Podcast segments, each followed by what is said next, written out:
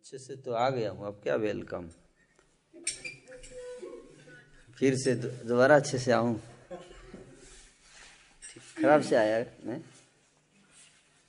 अच्छे से आया, अच्छा स्वागत किया आप लोग। दूसरा माला माल हो गए।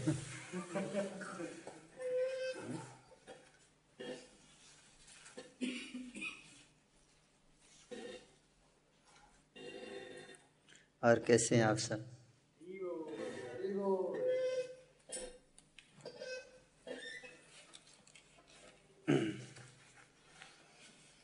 कई सारे भक्त मैं पहचान ही नहीं पा रहा हूँ। आपको तो जानता हूँ, पुराने वाले हैं, आपको भी जानता हूँ, नीरज प्रभु के बारे में भी जानता हूँ।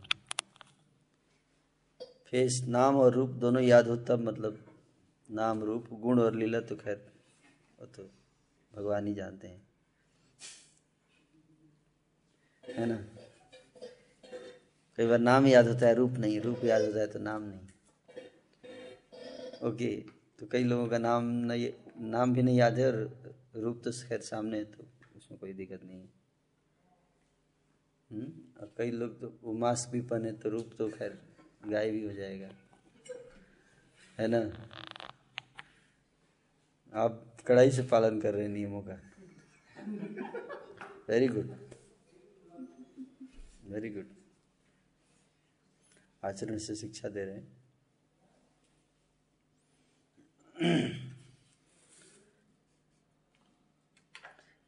तो आप सबका बहुत बहुत धन्यवाद देना चाहूँगा मैं। आप सब लोग बेस में रहते हैं, वेरी गुड।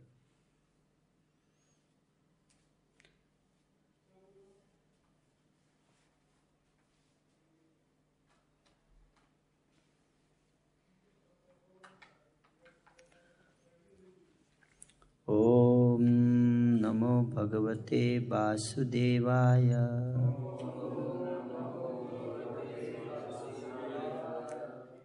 ओम नमो भगवते वासुदेवाय।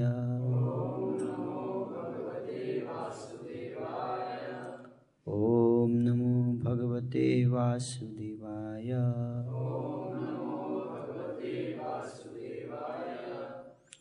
ओम अज्ञानतिमिरांधस्य ज्ञानांजनशलाकया चक्षुरुन्मीलितं येन तस्मै श्री गुरवे नमः। नमः ओम विष्णुपदाय कृष्णप्रेष्ठाय भूतले श्रीमते भक्ति वेदांत स्वामिनिति नामिने। नमस्ते सरस्वते देवे गौरवाणी प्रचारिणे निर्विशेष शून्यवादी पश्चाते देश तारिणे। जय श्री कृष्ण चैतन्य प्रभु नित्यानंद श्री अद्वैत गदाधर। हरे कृष्णा कृष्णा कृष्णा हरे हरे, हरे राम राम राम हरे हरे। Very good. तो आज आपको मैं कितना समय हमारे पास, 9 तो बज गया, क्लास तो 9 बजे तक ही था, अभी बेस में ही रह रहे हैं।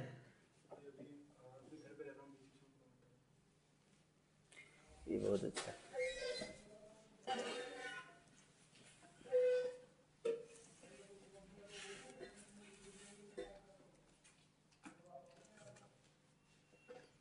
मम मन मंदिर रहुनि सिदीन, इसकी जरूरत नहीं, सबको दिखाना है।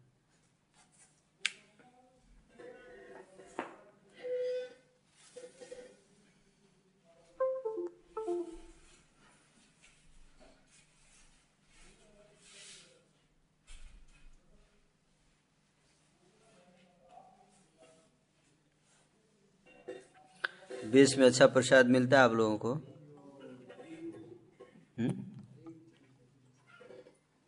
सेटिस्फाइड हैं प्रसाद की क्वालिटी से?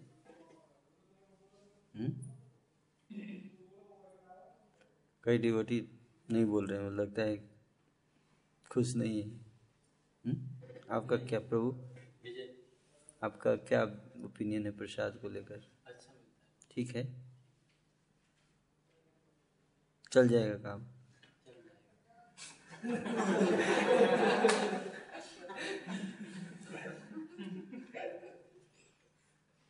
कोई बात नहीं, पास तो हो गए कम से कम।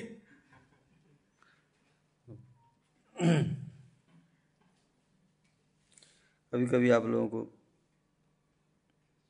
वेस्टर्न स्टाइल भी बनाना चाहिए, है ना? कई सारे भक्त बाहर पहले खाते होंगे, है ना, बीच बीच में उनको मन करता होगा,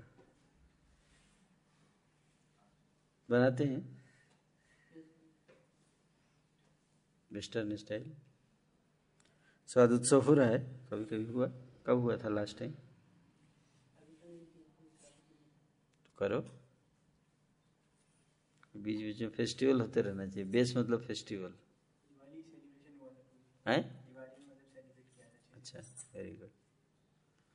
हर महीने में एक सेलिब्रेशन होना चाहिए, है ना? तब लाइफ में ब्लिस रहता है, आनंद रहता है कि नहीं? तो कुछ चैलेंज, सेलिब्रेशंस, वैरायटी आप प्लान कर सकते हैं। ईयरली प्लान, ईयर कैलेंडर बनाना चाहिए, पूरे साल का एक बार में प्लान, किस महीने क्या होगा, है कि नहीं?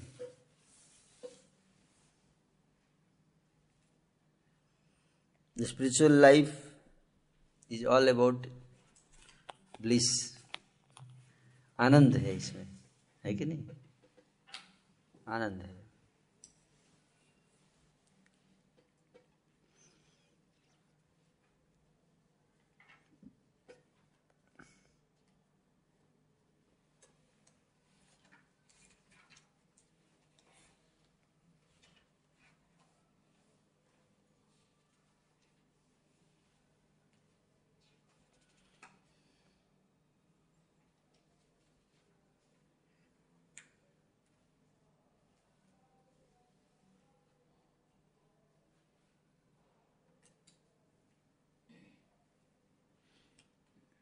मेरे को गर्मी लग रहा है, आप लोगों को भी लग रहा है गर्मी?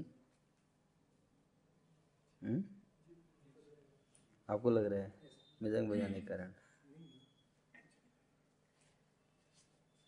और क्या कारण हो सकता है?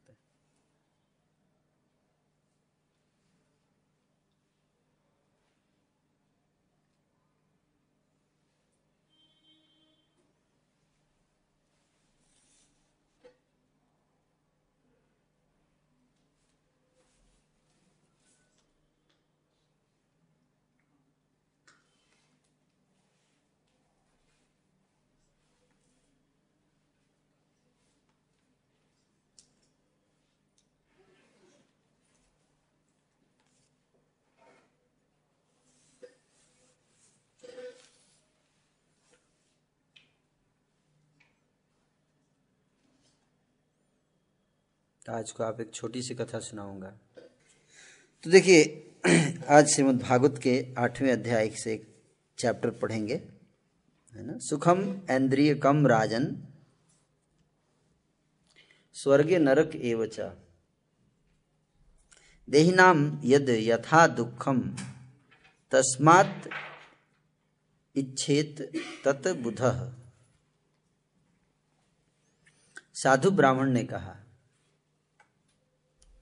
हे राजा, देहधारी जीव, है? क्या कहा? हे राजा, है? हे राजा, है? तो आप लोग राजा है ना, राजा ही तो हैं, अपनी मर्जी के मालिक, ठीक है? और मैं ब्राह्मण, साधु ब्राह्मण, है ना? परफेक्ट ऑडियंस है, सीन बढ़िया है। तो आप लोग राजा हैं, मान लीजिए कि आप लोग राजा हैं, राजा मतलब अपनी मर्जी का मालिक, है ना? अब मैं ब्राह्मण हूँ, तो मैं आप लोगों से बोल रहा हूँ कि हे राजा, राजाओं, देहधारी जीव स्वर्ग में, स्वर्ग जानते हैं ना, स्वर्ग ऊपर वाला लोग, टोटल 14 लोग हैं ना, कितने 14 लोग। कितने लोग जानते हैं 14 लोग का नाम, कौन बताएंगे? एक ही कोई आदमी बता सकता है आप में से? 14 लोग हैं, है ना। तो जो भूमंडल पे हम लोग तो बैठे हैं, भूमंडल ये बीच वाला, नीचे 7 ऊपर 6, अब बीच में हम लोग का लोग भूलोक। भूलोक से ऊपर कौन सा लोक है? भूअर लोक। भूअर लोक में कौन रहता है? जोर से बोलना पड़ेगा तभी तो पता चलेगा गलत बोल रहे हैं आप। जोर से बोलिए। झगड़ा कैसे करते हैं? भूत प्रेत, है ना, भूतों के लिए। और उसके ऊपर भी एक स्वर्ग लोक है, उसको बोलते हैं स्वर्ग लोक। ओम भू भूअर स्वर स्व, है ना, गायत्री मंत्र में ओम भूर भुव स्व, है ना। तो उसमें भू भूअर स्वर 3 लोक हो गया, स्वर्ग लोक। तीनों लोगों की बात हो रही है ना। तो उसके ऊपर है महर लोक, फिर उसके ऊपर है जन लोक, फिर उसके ऊपर है तन तप लोक, फिर उसके ऊपर है सत्य लोक।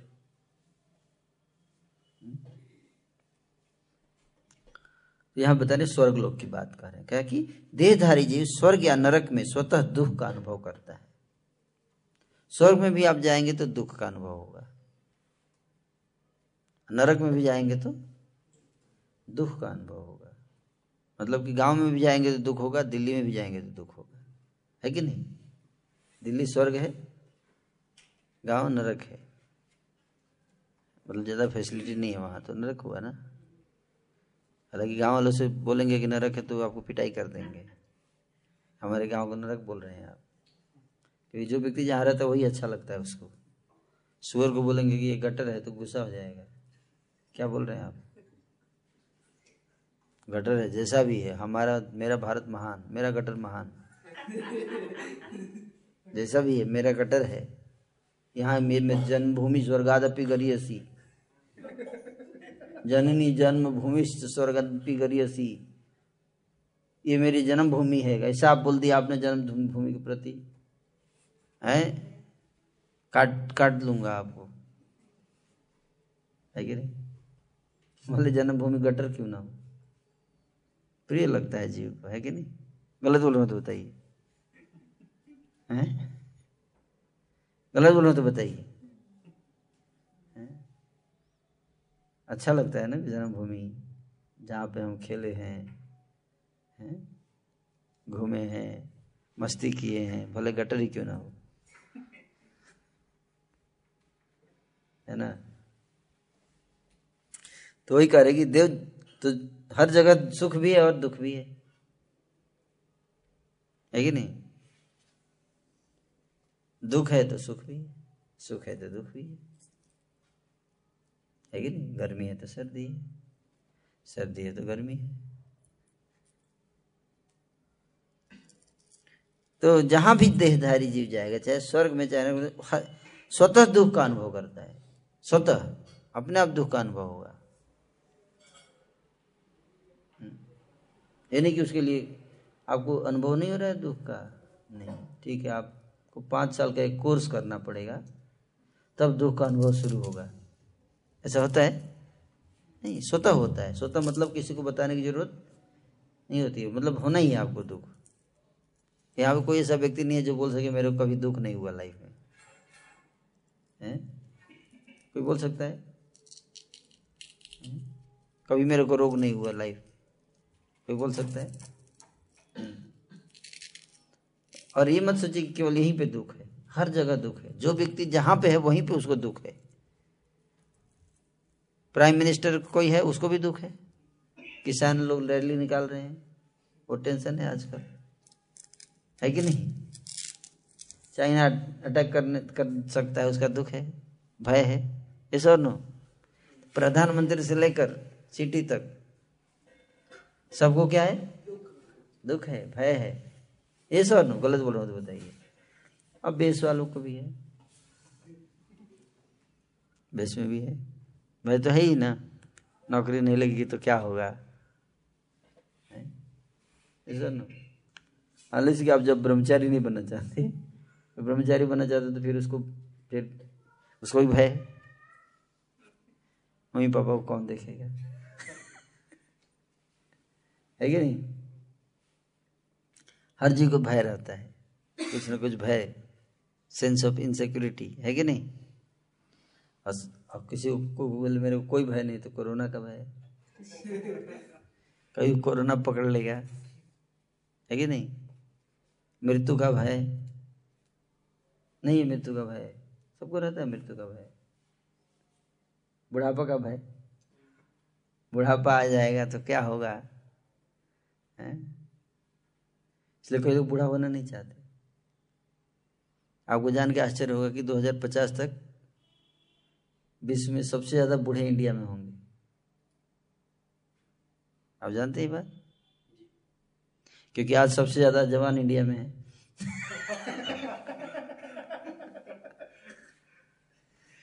आज इंडिया में 80 करोड़ यूथ हैं, तो 30 साल के बाद क्या होगा, उतने लोग क्या हो जाएंगे, बूढ़े हो जाएंगे। ऐसा और नो,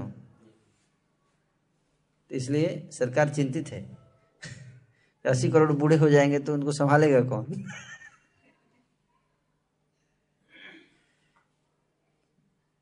आप लोग के आने वाले समय अभी से बता रहा हूँ क्या सिचुएशन होने वाली होगी। जब आप बूढ़े होंगे तब तक सबसे ज़्यादा टेंशन यही होगा गवर्नमेंट को कि इनको संभाले कौन।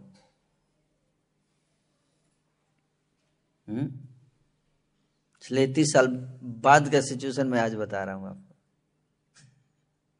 अभी से आप तैयारी कर सकते हो, सोच सकते हो, प्लान कर सकते हो उसके लिए। क्या करोगे बूढ़ा हो जाओगे तो हैं, क्या प्लान है आपका, कोई सोचा है आपने? बूढ़े हो जाएंगे तो क्या करेंगे?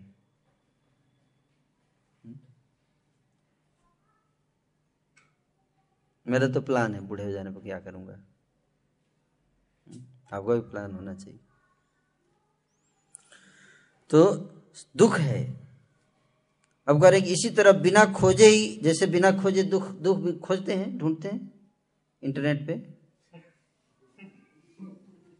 हरी बोल प्रभु, गूगल पे थोड़ा टाइप करो कि दुख जो है वो कहाँ मिलता है। अमेजन पे अवेलेबल है क्या, स्टोर में, अमेजन के स्टोर पे है दुख? अशोक प्रभु बताएंगे, क्योंकि शोक नहीं करते ही, इनको पता होगा सीक्रेट, नाम ही है अशोक। अशोक मतलब जिसको शोक ना हो, सही बात है। अमेजन पे मिलता है दुख, ऑर्डर किया है किसी ने दुख को, प्रभु दुख ऑर्डर कर दिया थोड़ा।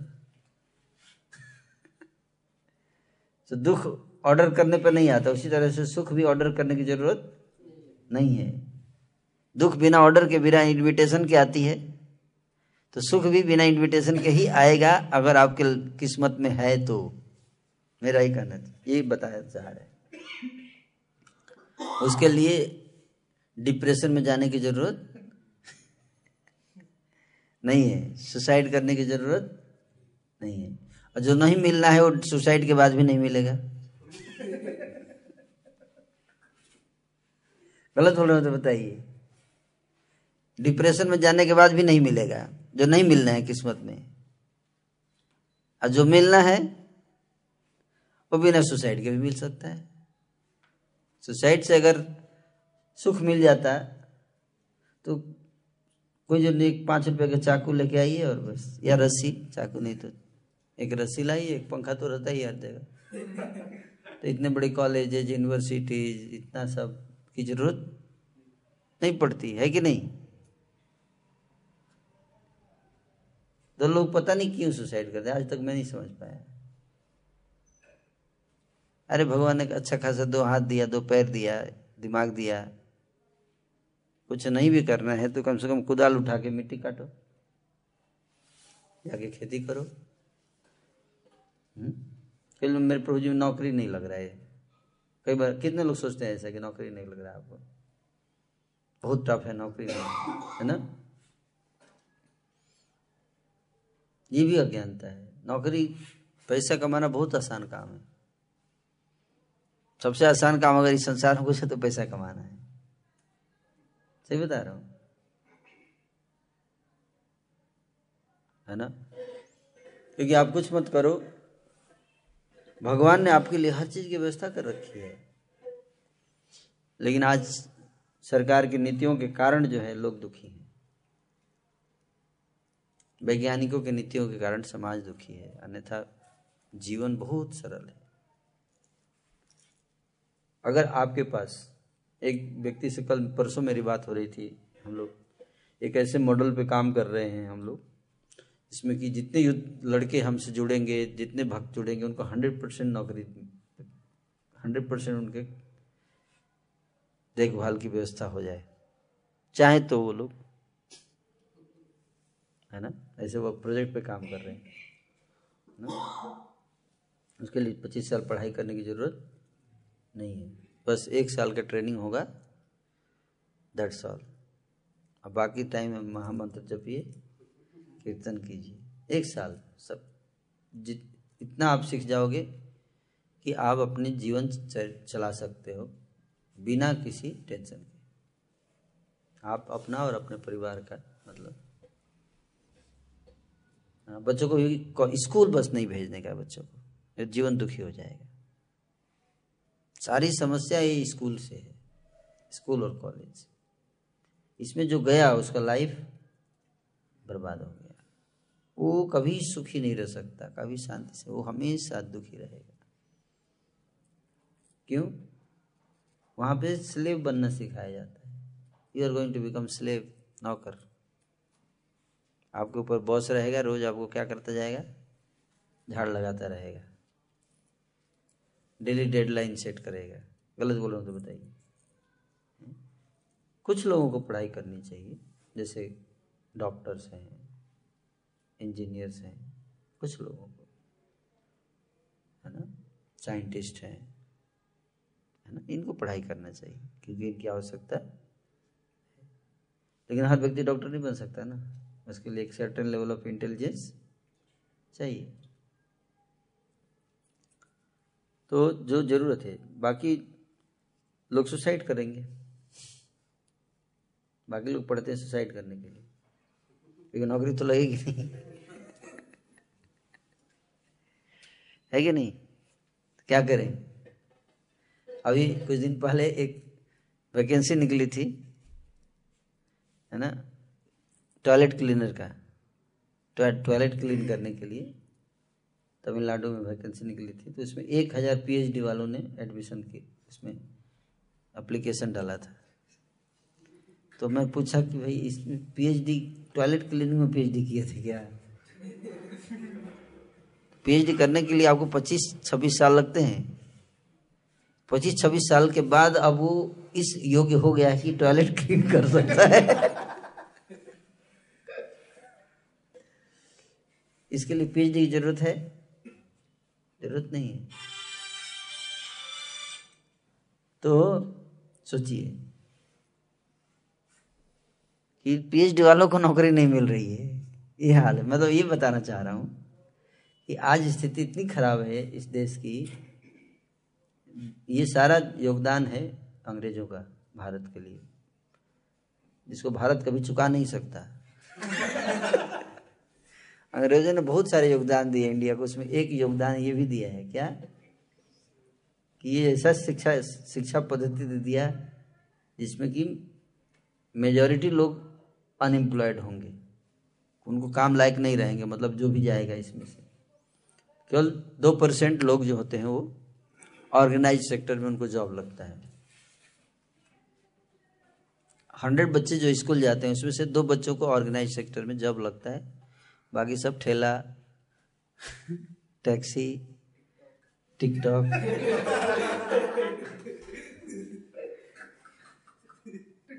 इधर उधर से कमाने का प्रयास कर रहे हैं। I am telling you the reality, real statistics बता रहा हूँ मैं।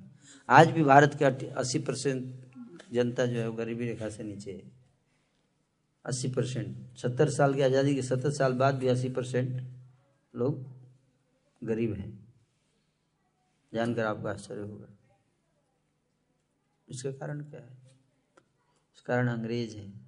लेकिन एक ऐसा समय था जब आपका भारत दुनिया का नंबर 1 देश था।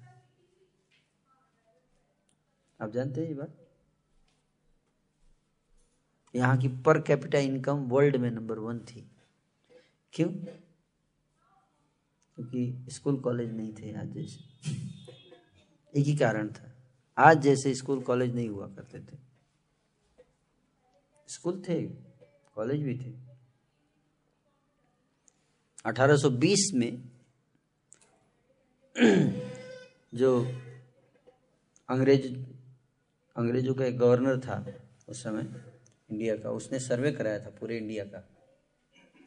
इसकी रिपोर्ट आज भी अवेलेबल है सॉफ्ट कॉपी में, है ना। वो रिपोर्ट 1820 की आज भी है। उस रिपोर्ट के अनुसार भारत में उस समय 7,57,000 गांव थे, आज 6,43,000 है। मतलब 1 लाख गांव गायब हो चुके हैं। और 7.5 लाख स्कूल हुआ करते थे, गुरुकुल जिसको बोलते थे। मतलब हर गांव में एक गुरुकुल हुआ करता था। उस गुरुकुल में सिखाते क्या थे? उस गुरुकुल में काम करना सिखाते थे। क्या सिखाते थे? काम करना। काम का आदमी बनाते थे। तो जब गुरुकुल से जब निकलते थे तो उनको ऑलरेडी इतनी स्किल्स उनके पास होती थी कि वो जाके अपना काम कर सकते थे, अपनी रोजी रोटी कमा सकते थे। इतनी उनको स्किल्स होती थी। अब देखो जितने बड़े बड़े मंदिर बने हैं पहले के इंडियन सेंट इंडिया के, आज उतने बड़े मंदिर बन रहे हैं। अब कोई भी मंदिर जाके देखिए, उसका कलाकृति, उसका सिमेट्री कितना सिमेट्रिकल होता है, उसका हाइट देखिए, ड्यूरेशन ड्यूरेबिलिटी देखिए, उसका कितने साल, 1000 साल, 2000 साल, 3000 साल पहले का मंदिर आज भी टिका हुआ है। कौन बनाता था? इंजीनियरिंग की पढ़ाई तो नहीं होती थी ना भारत में, तो इंजीनियरिंग था ही नहीं, तो बाद में अंग्रेजों ने दिया। अंग्रेजों का योगदान है ये। पहले तो कुछ सब झोपड़ी में रहते थे, है ना।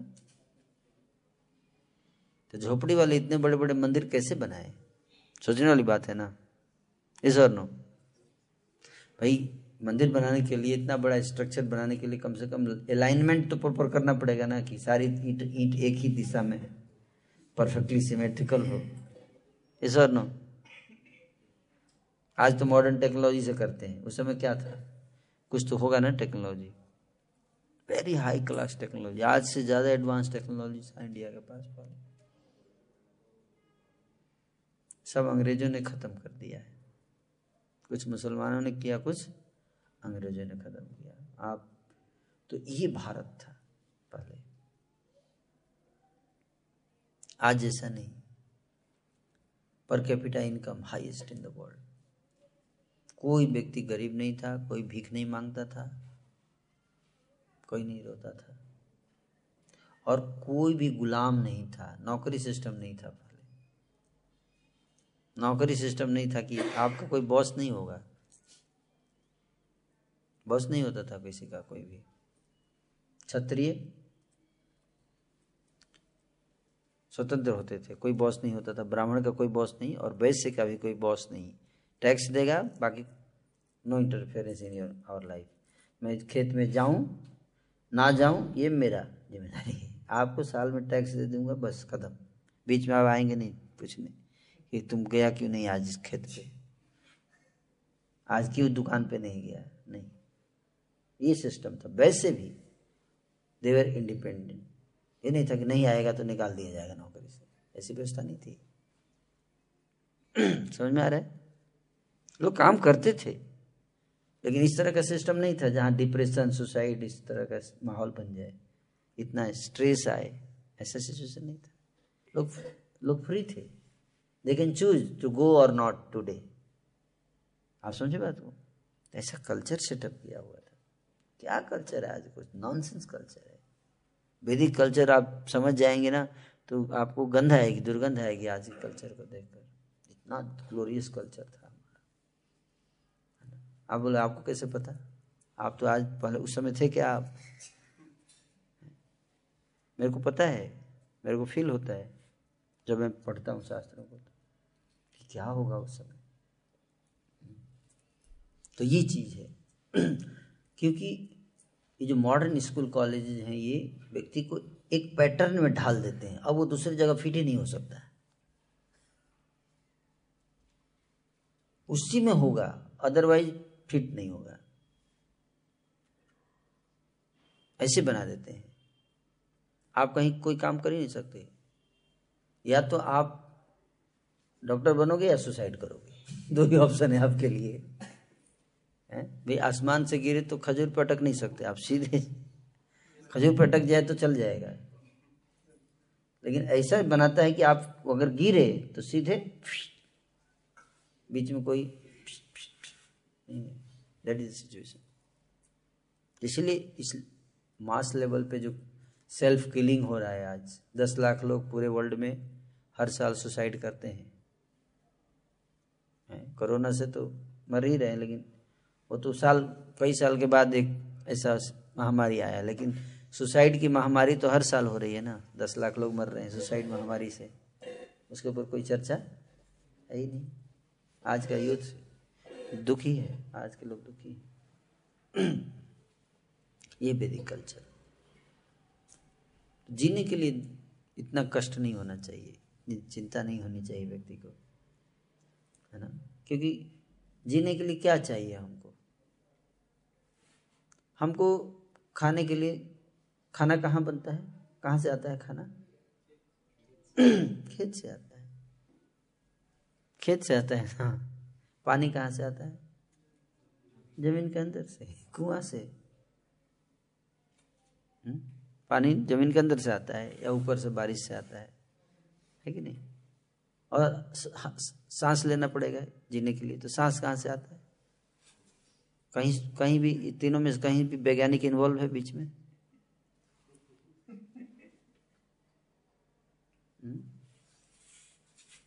जिन जीवन की मूलभूत चीजें सब कहाँ से आ रही हैं? प्रकृति से आ रही है। ये बिचौलिए कहाँ से आ गए, घुस गए, कब्जा कर लिया सब पे, अब पैसा देना पड़ेगा पानी के लिए, है कि नहीं? सबको पेटेंट करा लिया अपने नाम पे, अब देते रहिए पैसा उसको। अरे भगवान हवा फ्री में दिए, पानी फ्री में दिए, हैं? तुम बीज लगाओ, पेटेंट किया भगवान ने बीज पे, हैं? बीज लगाओ अपना, उगाओ, खाओ आराम से। ये कंट्रोल सिस्टम, ऐसा सिस्टम बनाया कि you have no other option then to be controlled by them, you have to get controlled, ऐसा सिस्टम बनाया है। आपको खाना चाहिए तो हम जो खिलाएंगे वही खाएंगे आप, हम जैसे बोलेंगे वैसे ही रहना है। आपकी लाइफ को कंट्रोल किया जा रहा है, हर चीज़ कंट्रोल किया जा रहा है, आपके ब्रेन को भी कंट्रोल किया जा रहा है, आपके थॉट को कंट्रोल किया जा रहा है, हर चीज़ यू आर बीइंग कंट्रोल्ड। कौन सा वीडियो देखेंगे आपको कंट्रोल किया जा रहा है कि नहीं?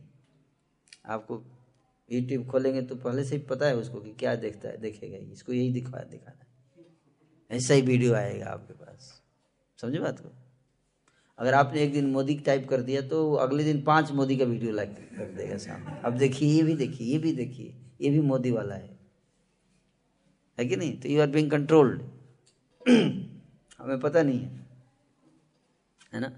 तो इस तरह से आप देख सकते हो कि किस लेवल पे बिचौलिए ये सब राक्षस असुर। नहीं तो भाई हम को क्या दिक्कत है भाई, क्यों मैं पढ़ाई करूं? तो मैं चर्चा कर रहा था कि हम लोग कुछ दिन पहले चर्चा कर रहे थे, तो भक्त बता रहे थे कि अगर आपके पास 0.25 एकड़ जमीन है तो आपको कोई नौकरी की जरूरत नहीं है। कितना? 0.25 एकड़, मतलब 1 बीघा। बस इतना ही जमीन एक व्यक्ति को चाहिए, किसके लिए? जीने के लिए। आप सब पढ़ाई किए हो, स्कूल कॉलेज गए हो, किनको लगता है कि आपने सबसे कम खर्चा किया है पढ़ाई पे?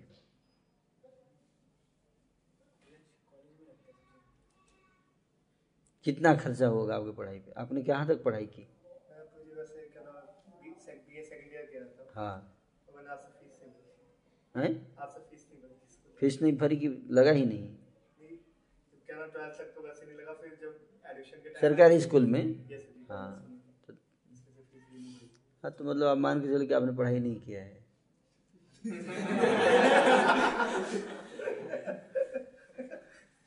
है ना? अगर आप बोलोगे समाज में तो लोग बोलेंगे अच्छा आपने पढ़ाई नहीं किया, वो पढ़ाई नहीं है वो।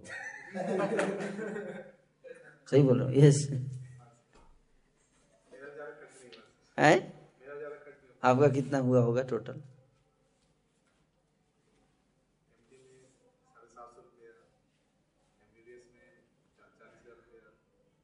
पूरा एमडी पूरा 750 रुपये में हो गया। अच्छा कहाँ से किए थे? एम्स से। अच्छा एम्स में, एम्स से फिर नहीं लगता क्या? अच्छा आईआईटी में तो लगता है। अच्छा यू आर लकी। लेकिन एम्स में आने से पहले तैयारी वारी के लिए मैट्रिक तक गवर्नमेंट स्कूल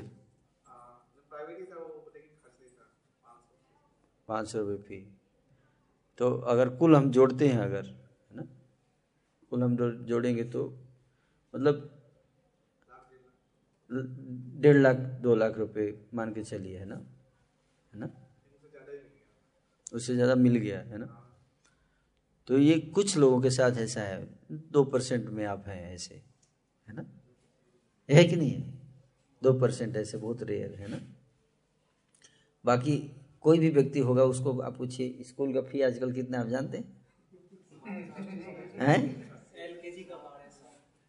एलकेजी का कितना है? 1200।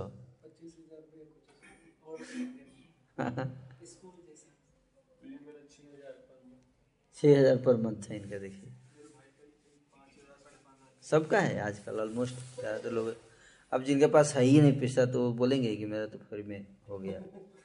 लेकिन कुछ एक्सेप्शन, जैसे मेरा भी यही था कि मैं अपने मेरिट के बल पे पास होता चला गया, हर जगह सरकारी में टॉप करता चला गया, तो मेरे को भी ज़्यादा पैसा नहीं लगा। मेरा इंजीनियरिंग 2000 रुपये में हुआ, है ना, 2000 रुपये लगा, है ना। और इसी तरह से पढ़ाई कहीं भी ज़्यादा खर्चा नहीं हुआ मेरा।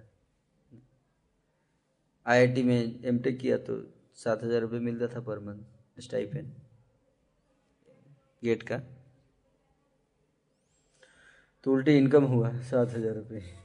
तो ऐसा होता है। लेकिन मैंने देखा है कि ज़्यादातर लोगों के काफ़ी पैसे लगते हैं, है ना, कम से कम 8-10 लाख रुपए तो लग ही जाते हैं पढ़ाई पे। और अगर एमबीए करते हैं लोग, क्या क्या कोर्सेज हैं आजकल।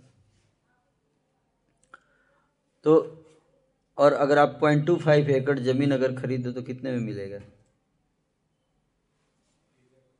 हैं 2.5-3 लाख रुपए। 2.5-3 लाख रुपए ज़्यादा बता रहे हैं आप, लग जाएगा, है ना। हमने बहुत अभी कुछ दिन पहले ही हमने ज़मीन खरीदा था।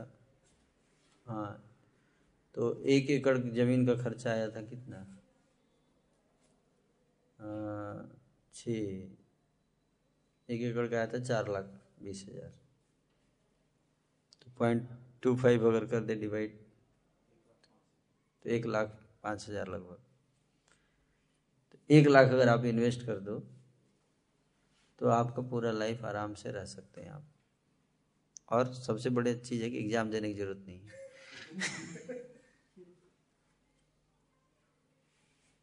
चश्मा नहीं लगेगा आपका, है ना। क्यों? कि उतने खेत में आप इतना उगा सकते हो कि आपका और आपके परिवार में 5-6 लोग जो भी होंगे उनका भरण पोषण भी हो जाएगा, कुछ थोड़ा बहुत सेविंग भी हो जाएगा। उसी पे हम लोग और रिसर्च कर रहे हैं। और आराम से रहिए, कोई टेंशन नहीं है। इतना उगेगा कि आपको खाने की व्यवस्था हो जाएगी, 1 साल में उससे इतना इनकम आ जाएगा। लाइफ इतना सरल है, मैं ये बता रहा हूँ, जीवन इतना आसान है, इतना आसान है। तो यहाँ बता रहे हैं कि बिना खोजे ही सुख का भी अनुभव होता है। सुख के लिए भी इतना स्ट्रेस डिप्रेशन में जाने की जरूरत नहीं है। क्यों जाने का डिप्रेशन में, क्यों जाने का स्ट्रेस में? इसलिए मैं सबको बोलता हूँ, ज़्यादा डिप्रेशन और स्ट्रेस हो तो आप मेरे पास आ जाइए, आई विल हेल्प यू। लेकिन आप बोलोगे नहीं मेरे को इंजीनियर ही बनना है, इंजीनियर साहब कोई बोलेगा तो उससे बहुत आनंद आता, हम खेती करेंगे हम,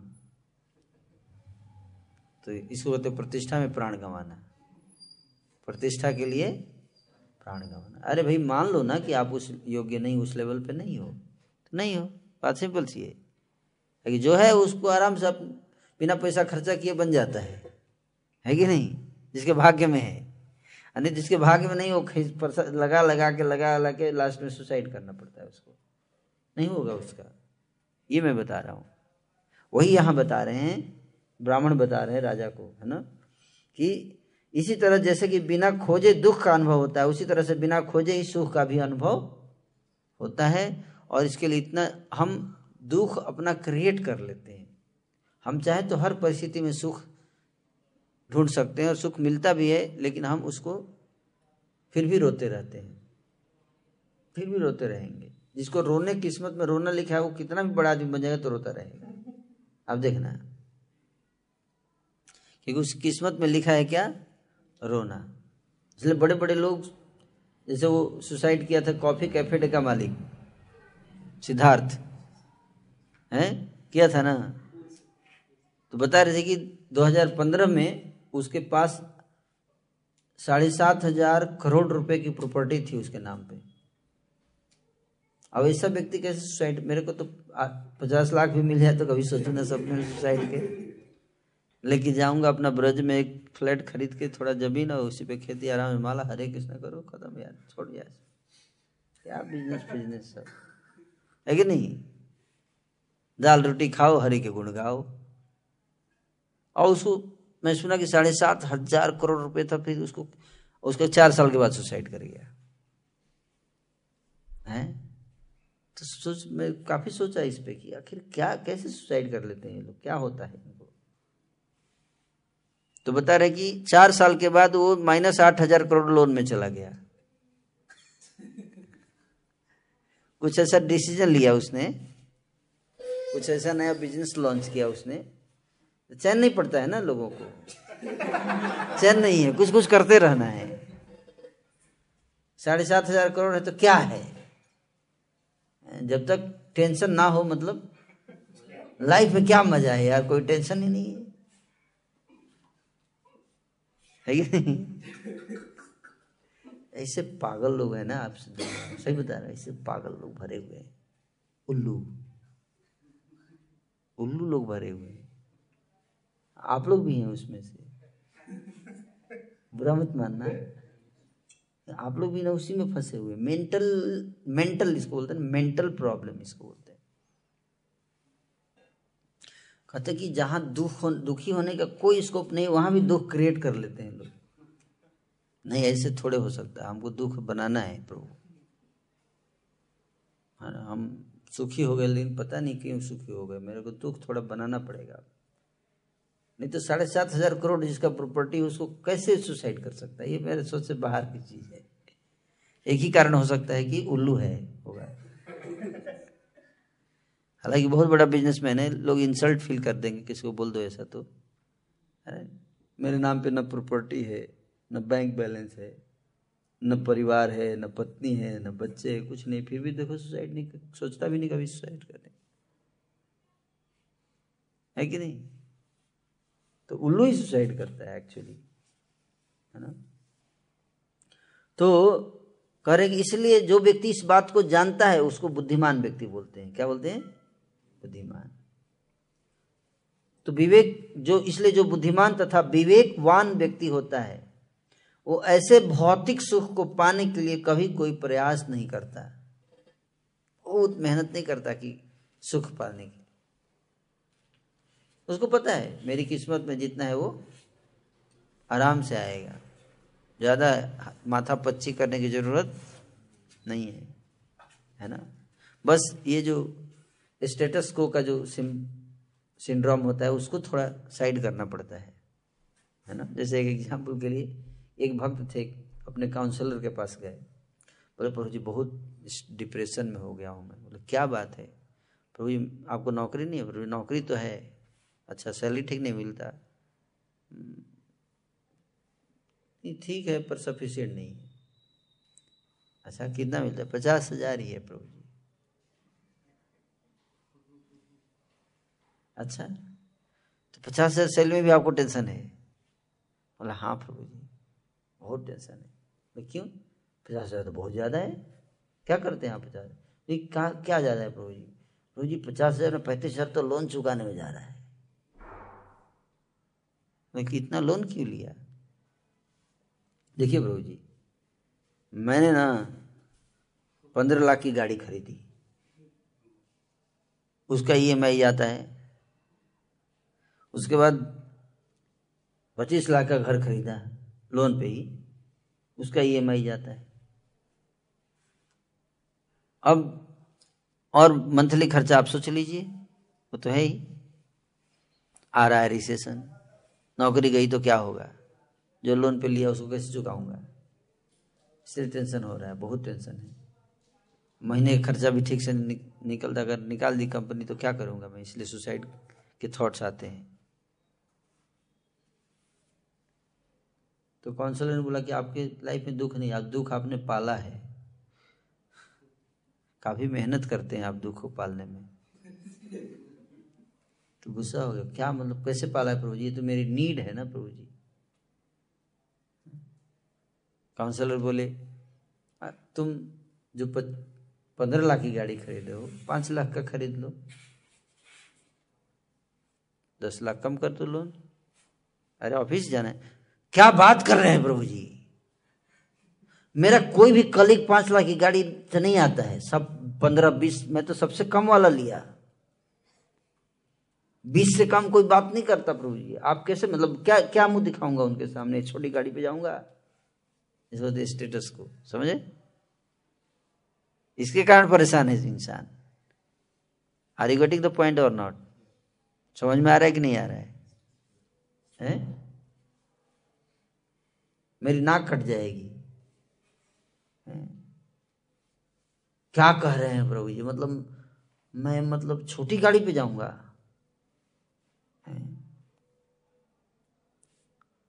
ये समस्या है, समस्या का मूल कारण यहाँ मर जाऊंगा, लेकिन नाक नहीं कटनी चाहिए, नाक ऊंची रहे, नाक मेरा ऊंचा रहे, सबसे ऊंचा। भले सुसाइड करना पड़े कोई दिक्कत नहीं, ये सबसे बड़ी समस्या है। नहीं तो अगर आपको शांति से रहना है तो आपके लिए कोई दुख नहीं है, समस्या नहीं। माला करो, हरे कृष्णा कृष्णा कृष्णा हरे हरे, हरे राम। 2 रोटी खाओ सुबह, 2 शाम, और लो हरि का नाम। इस और नो कितना खाओगे चपाती? अगर आप 15,000 कमाओगे तो कितना चपाती खाओगे? 4 है। और अगर 1.5 लाख कमाओगे तो कितना खाओगे? उतना ही खाएंगे। मेरे को लगा कि आप 40 खाना शुरू करेंगे। आप समझे क्या बता रहा था मैं? समझ में आया क्या? आपकी आवश्यकता तो उतनी है ना प्रभु, चाहे आप 40,000 15,000 कमाओ, चाहे 1.5 लाख कमाओ, खाओगे तो उतना ही, ऐसा और ना। लेकिन लोग स्टेटस को के लिए परेशान रहते हैं कि नहीं प्रभु जी 1.5 लाख कमाऊंगा ना तो मैकडोनाल्ड के शोरूम में जाके खाऊंगा, वहाँ पे चाय जो होती है ना प्रभु जी, ताज होटल की चाय, 1 कप चाय 1,000 का होता है। अच्छा उसमें कुछ स्पेशल होता है क्या? नहीं, ब्रांड का वैल्यू है, ब्रांड का value.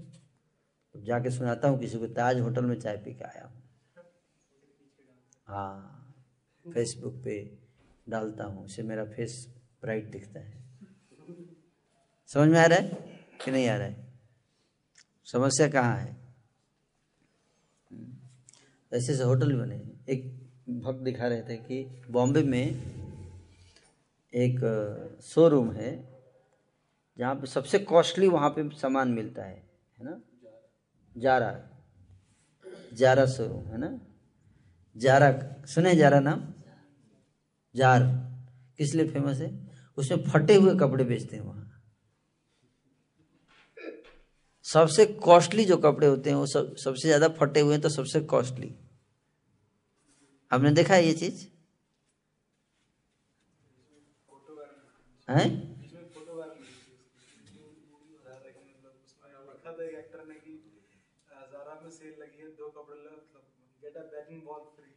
Begging bowl free, yes या पर ब्रांड किसका वैल्यू है? ब्रांड का वैल्यू है।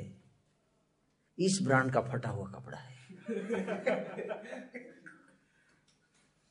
देखो कितना उल्लू बना रहे हैं लोग। आपकी ईगो को एक्सप्लॉइट करके आपको उल्लू बनाया जा रहा है, और आपको लग रहा है क्या कि आप बहुत ही प्रेस्टिजियस शोरूम से आप खरीद के लाए हो फटा हुआ कपड़ा। हमने देखे कई बहुत समय के बाद मुझे समझ में कि लड़के आजकल जीन्स पहनते तो यहाँ पे फटा रहता था। तो एक दिन पूछ जैसे कि आपको फटा हुआ सिलवा क्यों नहीं लेते? तो उसने बताया कि ये तो फैशन है, ये तो डिजाइन है, नया लेटेस्ट डिजाइन आया कि फाड़ देते हैं थोड़ा यहाँ, तो आप थोड़ा हट के लगते हो। गलत बोल रहा हूँ तो बताइए। ये क्या डिजाइन है भैया? ये उल्लू डिजाइन है। ये आपको सिंपली कपड़े का डिजाइन नहीं है, आपका डिजाइन हो रहा है, आपको उल्लू बनाया जा रहा है। आप इस बात को नहीं समझ रहे हो। सिंपली थोड़ा फाड़ के उसको वैल्यू बढ़ा देते हैं। ये नया लेटेस्ट है, फैशन है, ये वैल्यू बढ़ा दिया गया है इसका। इसमें क्या है भैया? कुछ नहीं है। इसलिए स्टेटस को, प्रतिष्ठा, ये सबसे ज्यादा बड़ा दुख का कारण है। प्रतिष्ठा है ना, इमेज कॉन्शसनेस, मेरा इमेज क्या जाएगा, लोग क्या कहेंगे, लोग क्या कहेंगे, लोग कहेंगे कि आप सुसाइड कर लो, बड़े खुश होंगे हम, आप सुसाइड कर लेंगे ना तो हमें बहुत शांति मिलेगी, देखो है ना, करते रहिए सुसाइड फिर, और नहीं तो आनंद से देखो, जय भगवान देव प्रभु। न घर है न ठिकाना, मुसाफिर हो यारो। क्या एक सिनेमा में गीत था ना, मुसाफिर हूँ यारो, न घर है न ठिकाना, यूं ही चलते जाना है, बस चलते ही जाना है। अब बीच बीच में थोड़ा गाना बजाना है कि नहीं? क्या है टेंशन भैया? थोड़ा प्रसाद मिल गया शाम में, सुबह। ऐसा जीवन जीने का ना, ऐसा नो गधे की तरह लोड उठा रहे हैं बिना मतलब का। किसके लिए? गधा क्यों इतना लोड उठाता है? क्या खाता है? मलाई कोफ्ता क्या खाता है? गधे की लात तो बाद में मिलेगी, जब विवाह हो जाएगा तब। देश में कोई विवाह वाला नहीं है ना अभी। तो क्या खाता है गधा? घास ही खाता है ना, कुछ स्पेशल तो खाता नहीं। तो घास तो, घास तो घोड़ा भी खाता है। घास तो कोई ऐसे ही अवेलेबल रहता है फ्री में, उसका चार्ज थोड़े लगता है। वो तो कहीं भी जाके खा सकता है व्यक्ति, उसके लोड उठाने की क्या जरूरत है? ये सो नो। तो ये समस्या है कि लोग दिमाग नहीं लगा रहे हैं, केवल अरे प्रभु जी लेकिन लोग क्या कहेंगे। कई बार मैं लोगों को बोलता हूँ कि आप आपको इतना क्यों, आप इतना मेहनत कर रहे हो, क्या ज़रूरत है? इतना मेहनत करने की ज़रूरत है, लेकिन इतना भी नहीं कि अब डिप्रेशन में चले जाओ, स्ट्रेस में चले जाओ, है ना, सुसाइड कर लो, दुखी रहो। जीवन दुखी रहने के लिए थोड़े बनाए गए हैं कि नहीं? तो इसलिए भगवान की भक्ति जो करता है उसका सबसे बड़ा फायदा क्या होता है, उसको ईगो नहीं रहता है। क्या ईगो नहीं रहता है ना? वो जमीन पे रहता है। क्यों? आप जितना ऊपर उठोगे ना आपको उतना क्या होगा। जैसे मान लीजिए आपको हम बोले कि पेड़ पे चढ़ी है, तो आप जितना ऊपर चढ़ते जाओगे नीचे देखोगे तो क्या लगेगा। कभी आप ऊंचाई पे चढ़े हैं? ऊंचाई चढ़ने के बाद जब नीचे झांकते हैं तो कैसा लगता है? नहीं लगता है, लगता है कि नहीं लगता है? कितने लोगों को डर लगता है? हाथ उठाइए। ऊंचाई पे जाके जब नीचे ताकते हैं तो डर लगता है ना। उसी तरह से जितने ऊंचे उठे हुए लोग हैं ये सब भयभीत रहते हैं अंदर से। जब नीचे देखते हैं ना कि अगर इनकेस कहीं पैर फिसला तो क्या हाल होगा मेरा। इसलिए सब डिप्रेशन में, जितने बड़े बड़े बिजनेसमैन हैं सब क्या हैं, स्ट्रेस में हैं, डिप्रेशन में हैं। बिलासपुर नापरू को छोड़कर है, इसलिए नीचे बैठना ज्यादा अच्छा है। प्रभु जी आप ऊपर बैठे, हम नीचे क्यों? ये तो बहुत गलत बात है प्रभु जी, हमें आप नीचे बैठाते हो, ऊपर बैठते हो। अच्छा आप गिरेंगे, गिरे वैसे नहीं गिर सकते नीचे है तो, लेकिन गिरेंगे भी तो आपको ज्यादा चोट। अब मैं गिरूंगा, कुर्सी टूट गया अगर मान लीजिए, अगर मैं गिर गया तो सिर टूट सकता है, लेकिन आपको गिरने का चांस नहीं है। बैठे तो क्या गिरेंगे, समझ में आ रहा है? इसलिए हमेशा जमीन पर रहना चाहिए, पैर जमा के रखना चाहिए, उड़ना नहीं चाहिए ज़्यादा, है कि नहीं? ज़्यादा नहीं उड़ने का, उससे क्या फ़ायदा, मन की शांति भंग हो जाती है। आपको वीडियो में दिखा सकता हूँ, है ना? जितने बड़े लोग हैं वो क्या रहते हैं, दुखी। आप जानते हैं बात, जितने बड़े लोग हैं वो दुखी हैं, है ना? चलिए आप कुछ फ़ायदा उठा ही लेते हैं इसका, बहुत मेहनत से लगाया है। तो एक वीडियो दिखा के बंद कर दूंगा क्लास, है ना?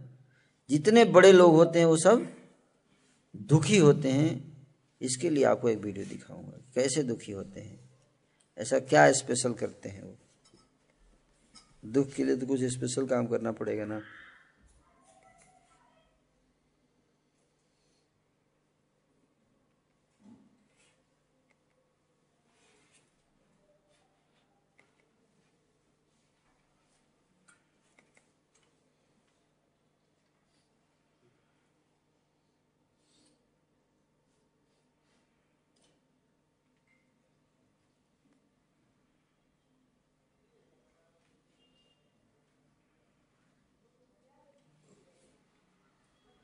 दिख रहा है?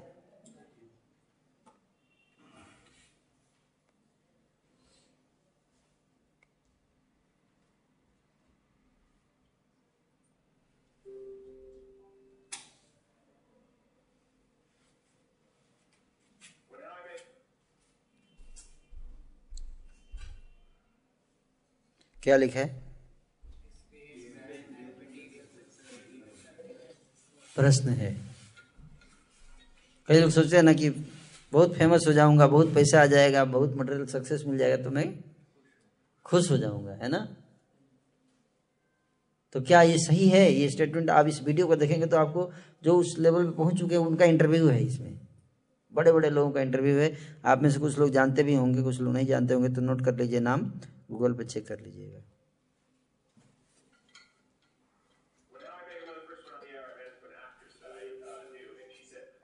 आवाज आ रहा है, सुनाई दे रहा है? इनको जानते हैं आप लोग? आवाज आ रहा है, हैं?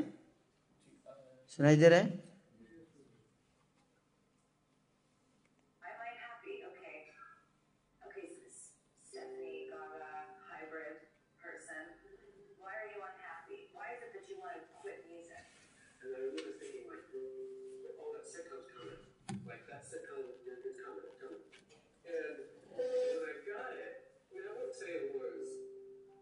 But you kind of go through a disappointment because it can't, that thing or that thing didn't satisfy the way you thought it was going to satisfy. I had bought into the not uncommon notion that when I taste success, when I get over there, then I'll be happy.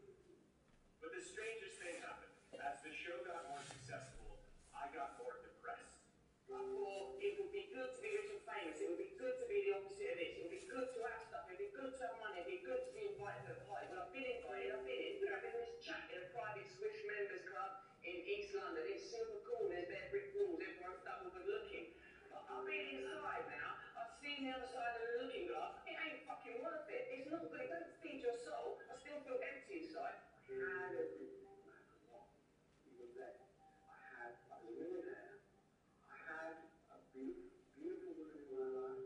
I had cars, a house, an incredible, solid gold career, and a pension. And yet, on a daily basis, I wanted to commit suicide. As a people, we made it. And there was nothing to do. We had money, we had fame, and there was no joy. The media is telling you every day, it's telling you every day what it is to be successful. So you've got MTV Cribs, you've got billionaires in front of your face, you have these extrinsic, external goals that will say, oh, Tom Shadyac has arrived. He has the right house, the right car, he flies privately. And when I got there, it was empty. I was successful in the music business, I was successful in modeling, in television, in real estate. So I made all this money and I had all this success. And here I was going, okay, I still don't feel any different. We are told that if we're beautiful, if we're skinny, if we're successful, famous, if we fit in, if everyone loves us, that we'll be happy. But that's not entirely true. I don't like wasting my time spending days just shaking people's hands and smiling, taking selfies. Feels shallow to my existence. I have a lot more to offer than my image. I don't like being used to make people money. I feel sad when I'm overworked and that I just become a money-making machine and that my passion and my creativity take a backseat that makes them happy.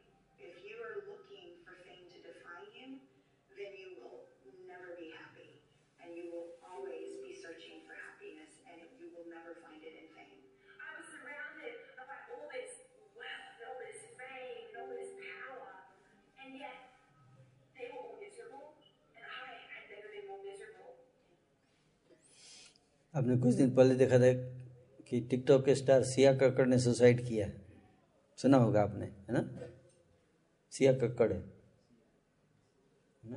उसके लाखों follower थे TikTok पे और suicide कर लिया। ऐसे हजारों cases आप सुन, आपको कितने केसेस सुना दिए मैंने छोटे से वीडियो में, है कि नहीं? क्या समझे आप इससे बताइए? हैं सुसाइड नहीं किया बट खुश नहीं है, मतलब ये बता रहे हैं ना कि मैं डिप्रेशन में है हम लोग, है ना, खुश नहीं है, we don't feel satisfied, hollow लगता है, अंदर से खालीपन लगता है, मनी मशीन, अकेलापन महसूस होता है।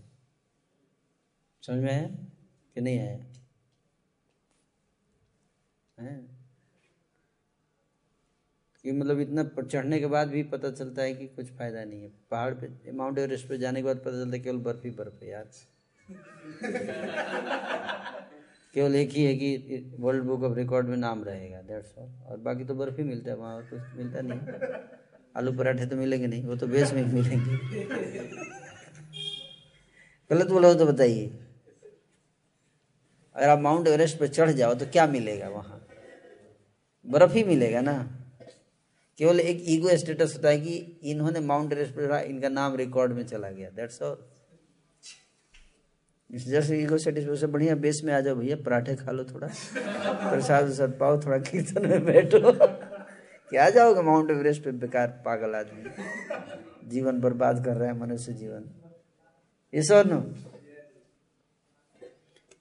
तो ये इस तरह से लोगों को पता नहीं है प्रभु, इसलिए बोल रहे हैं कि we are searching happiness but in wrong place and in a wrong way, wrong way, है ना? इनको भी सुन लीजिए थोड़ा, ये तो सुने होंगे आप लोग, कितने लोग नहीं सुने हैं इनके बारे में? अच्छा नहीं सुने हैं तो सुन लीजिए, चलिए आपका भी उद्धार हो जाए।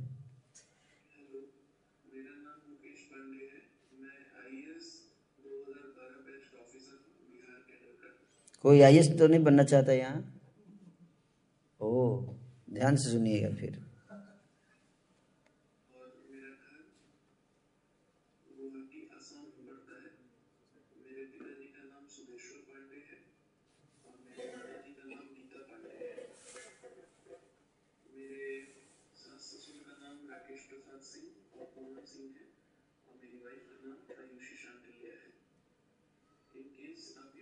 देख रहे हैं तो ये मेरे सुसाइड और मेरे मौत की बात का मैसेज है।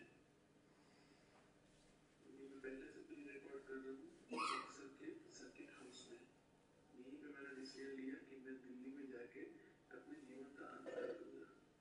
ये डिसीजन मैंने इसलिए लिया क्योंकि मैं अपने जीवन से खुश नहीं हूँ। मेरी वाइफ और मेरे माता पिता के बीच बहुत तनातनी है और हमेशा दोनों एक दूसरे से उलझते रहते हैं, जिससे कि मेरा जीना दुश्वार हो गया है। दोनों की गलती नहीं है, दोनों ही अत्यधिक प्रेम करते हैं मुझसे, मगर कभी कभी आधी किसी चीज की एक आदमी को मतलब मान लीजिए कि मर गए ये, है ना। तो आप आईएएस बनना चाहते हो, ये व्यक्ति आईएएस बन चुका है, जब बनने वाला खुश नहीं है तो आप सोच रहे हो कि मैं आईएएस बन के खुश हो जाऊंगा, है ना।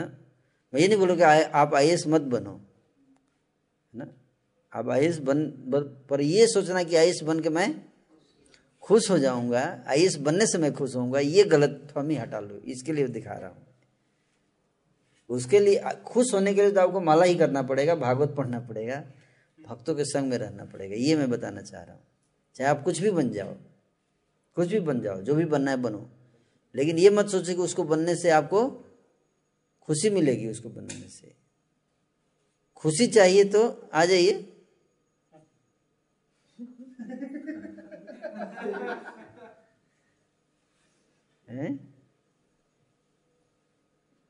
आपको भी तो खुशी चाहिए। तो अगर आपको खुश रहना है तो भक्ति करना पड़ेगा, कहने का अर्थ है ना। इस सब चीज़ों को समझना चाहिए, है ना। अदरवाइज हम कभी इस बात को नहीं समझ पाएंगे, है ना। तो खुशी जो है एक ऐसी चीज़ है जिसको ढूंढ रहा है सारा संसार, लेकिन उसको पता ही नहीं है कि कहाँ पे है ये खुशी। ये खुशी भक्ति में है, भक्तों के संग में है। ये खुशी बेस में है, बेस में है कि नहीं। कौन सा ऐसा स्थान है जहाँ रोज नाच गाना होता है। अगर आपको आईएएस के एग्जाम में आ जाए क्वेश्चन आ सकता है, कौन सा ऐसा स्थान है जहाँ रोज नाच गाना होता है, तो क्या लिखेंगे? बेस। इस और नो, डेली सेलिब्रेशन होता है, डेली नाच गाना होता है, बेस में तो होता है और कहाँ होता है। अभी बात अलग है कि आप उसमें भी दुखी रहते हैं कि क्या नाचने का क्या है ये सब, है ना। क्योंकि जिसको दुखी रहना वो हर जगह दुखी रहेगा, किस्मत में ही दुखी रहना है। लेकिन बना बनाया प्रसाद मिल रहा है, इतने सुंदर सुंदर भक्तों का संग मिल रहा है कि नहीं। सही बता रहा हूँ, ये दुर्लभ है, ये दुर्लभ है, ये नहीं मिलेगा, मिलने वाला है आपको। आप लोग बहुत भाग्यशाली लोग हो। हाँ, इतने अच्छे लोग आपको मिलेंगे नहीं संसार में। गला काटने वाले लोग बैठे रहते हैं, कहाँ इतने अच्छे लोग मिलेंगे। आप जानते हो भारत में हर साल 50 लाख क्राइम होते हैं। कितने? 50 लाख क्राइम, लेकिन उसमें से एक भी बेस का डिवोटी नहीं होता है। ये भी सूचना बताना चाहता हूँ। Are you getting the point? समझ में आ रहा है क्या? क्या समझे इससे? बताइए। कुछ बताइए। कुछ नहीं समझे हैं? हाँ, ये बता रहा हूँ। लेकिन आपको पता नहीं अच्छे लगते हैं कि नहीं लगते हैं। आपको लगते हैं बेस के ड्यूटी एक दूसरे से अच्छे लगते हैं?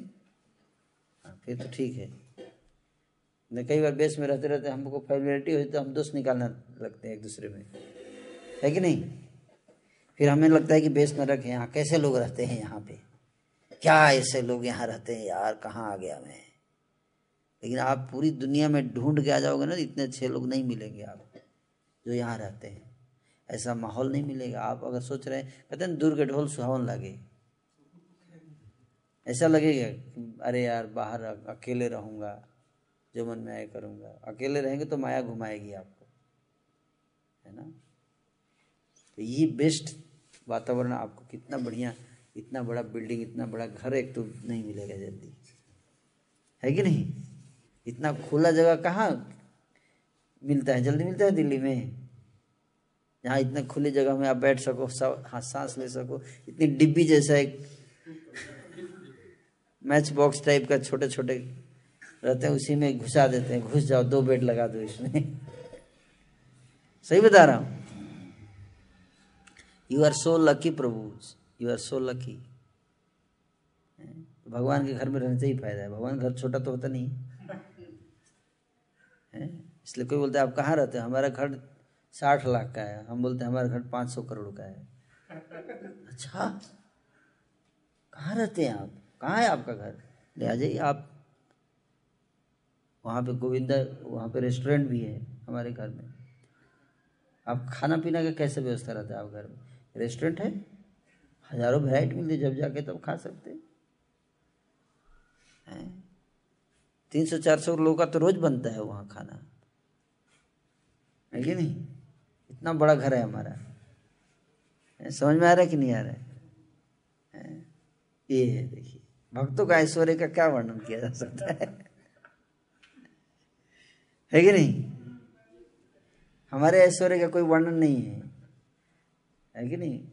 ये है भगवान की भक्ति है? जो भगवान की भक्ति में रहता है वो आनंद में रहता है। हमारे नाम पे लेकिन कुछ नहीं है, लेकिन हम लोग से ज़्यादा सुखी कोई नहीं है इस संसार में, ये भी बता रहा हूँ आपको। सबसे ज़्यादा सुखी अगर इस संसार में कोई व्यक्ति है, और सुरक्षित भी। हम मोदी जी नहीं निकल सकते ऐसे जहाँ मन में वहाँ है, जब हिम्मत निकल जाएंगे। हम निकल सकते कहीं भी, हमारा लाइसेंस रहता है, ये कपड़ा ये लाइसेंस है, परमिट।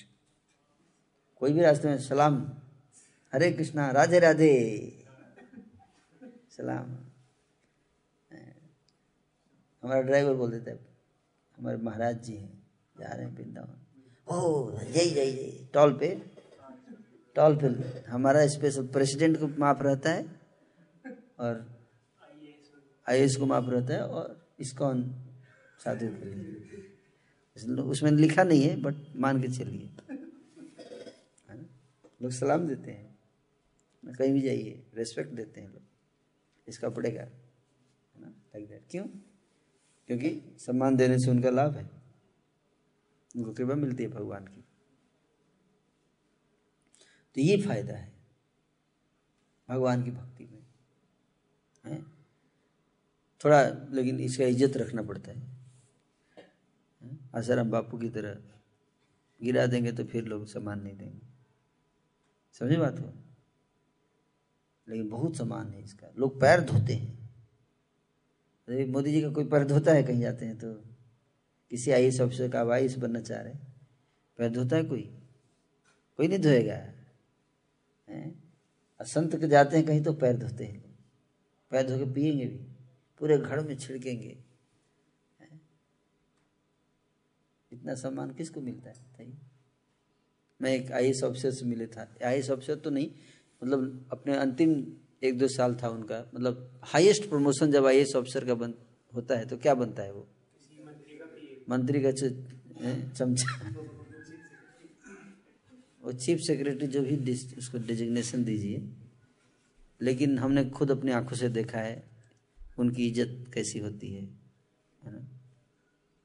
जब जा रहे थे एक जगह, नाम नहीं बताऊंगा नहीं तो हैं।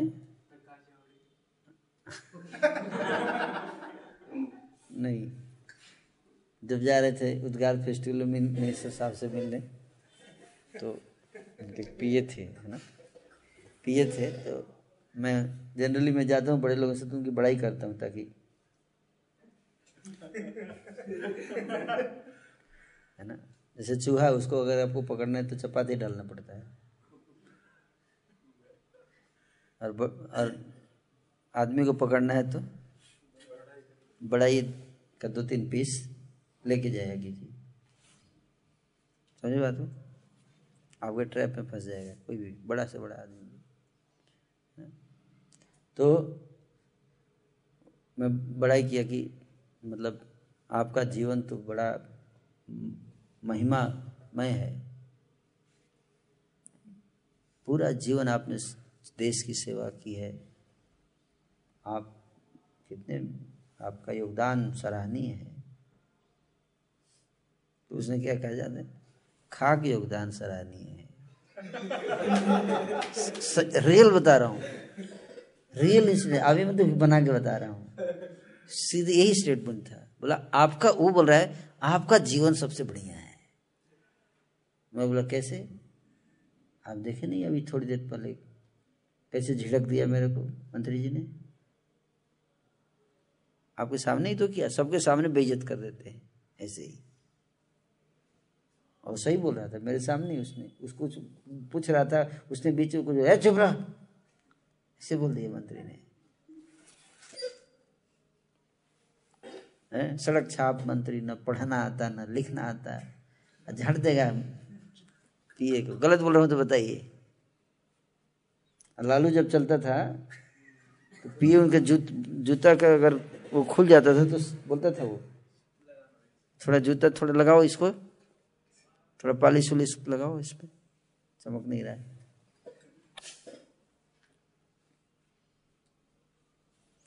आईएस आप बन सकते हो, आईएस बनने तो जैसे जय बाबा देव बनो आईएस, इसको एडमिनिस्ट्रेटिव सर्विस सिलेक्शन हो चुका है ऑलरेडी। गोकुलेंद्र कन्हई प्रभु है, इसको एडमिनिस्ट्रेटिव सर्विस इन बेस, इनका अपॉइंटमेंट बेस में हुआ है, इनका फेस्टिवल डिपार्टमेंट कैंप में आईएस हैं। विष्णु दर्शन प्रभु भी आईएस हैं, विनय ज्वाइन किए हैं, नीरज प्रभु भी विनय ज्वाइन किए हैं आईएएस, है कि नहीं। तो मैं कई लोगों के पास जाता हूँ, लोग कई बड़े लोगों से मिलता हूँ, सब यही बोलते हैं, सबका रियलाइजेशन है कॉमन है, एक रियलाइजेशन ना। इसी तरह से एनसीबी है, एनसीबी का आजकल काफ़ी नाम है मार्केट में, है ना। एनसीबी का नाम सुने, उसका फुल फॉर्म क्या है? हाँ, सुशांत सिंह राजपूत के बाद से एनसीबी का तो फुल फॉर्म सब जान ही गए। तो एनसीबी का जो हेड थे उनके पास गया था, जब मैं उद्गार हो रहा था तो हमने एक किताब लिखी थी बीड आउट, तो हम चाहते थे कि उस पर उनका भी ड्रग्स से रिलेटेड था, थोड़ा उनका कुछ स्टेटमेंट आ जाए। तो मैंने किताब पकड़ा है, बोले बहुत अच्छी किताब है, मतलब थोड़ा लिख के दे दीजिए कि बहुत अच्छी किताब है। बोले सॉरी मैं नहीं दे सकता, मेरे हाथ बंधे हुए हैं। बोला आप तो नारकोटिक्स ड्रग्स का आपके हेड हो, आपकी जिम्मेदारी है, हम आपका काम हम कर रहे हैं। बोला आप ही कर रहे हैं, ये समझ जाइए, आप ही कर सकते हो ये सब, हम लोग के हाथ में कुछ नहीं है। वो बोल रहा था, बोला कि रिटायरमेंट के बाद लिखूंगा। हाँ बोला रिटायरमेंट के बाद जो मन में आएगा लिखूंगा, अभी नहीं, कुर्सी पे बैठा हूँ, कुछ भी लिखूंगा बवाल हो जाएगा, 10 उंगलियां उठेंगी।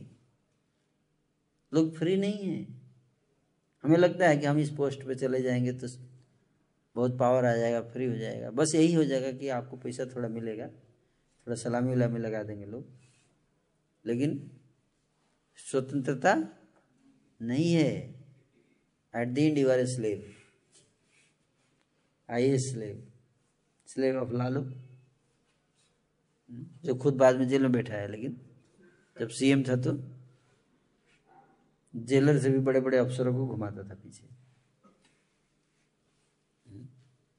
गलत बोल रहा हूँ तो बताइए।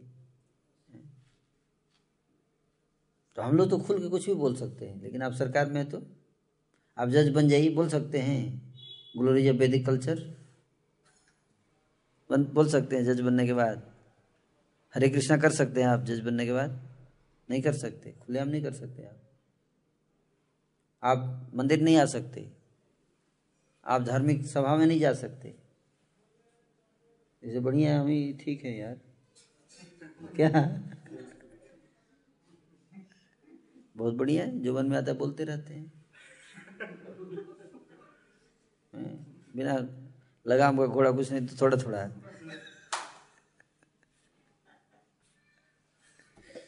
है ना। तो इसलिए ये जो जीवन है आपका बेस का लाइफ है, बेस्ट है कि नहीं। और ठाकुर जी का प्रोटेक्शन है ऊपर में, कोई कुछ बोल दे तो ठीक है, भगवान है प्रभु देख लीजिएगा इसको।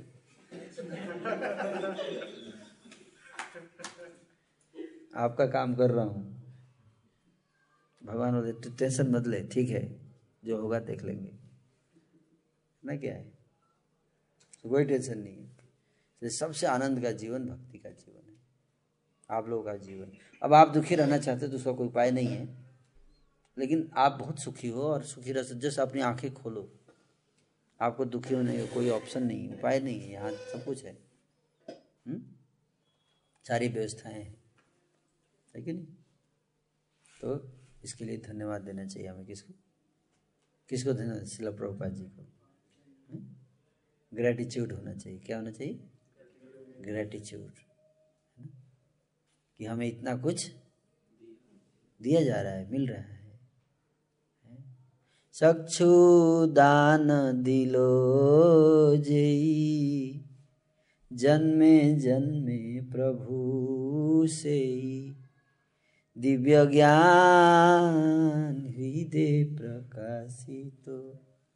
देखिए इतने बढ़िया लोग मिले हैं हमारे लाइफ में, कहाँ से इतने अच्छे लोग मिलेंगे? मिलेंगे देखो, जैसे ही फूल किस पे बरसाया जाता है,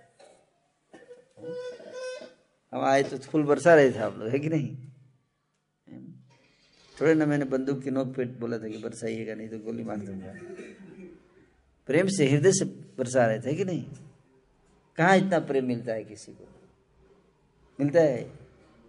नहीं मिलता है।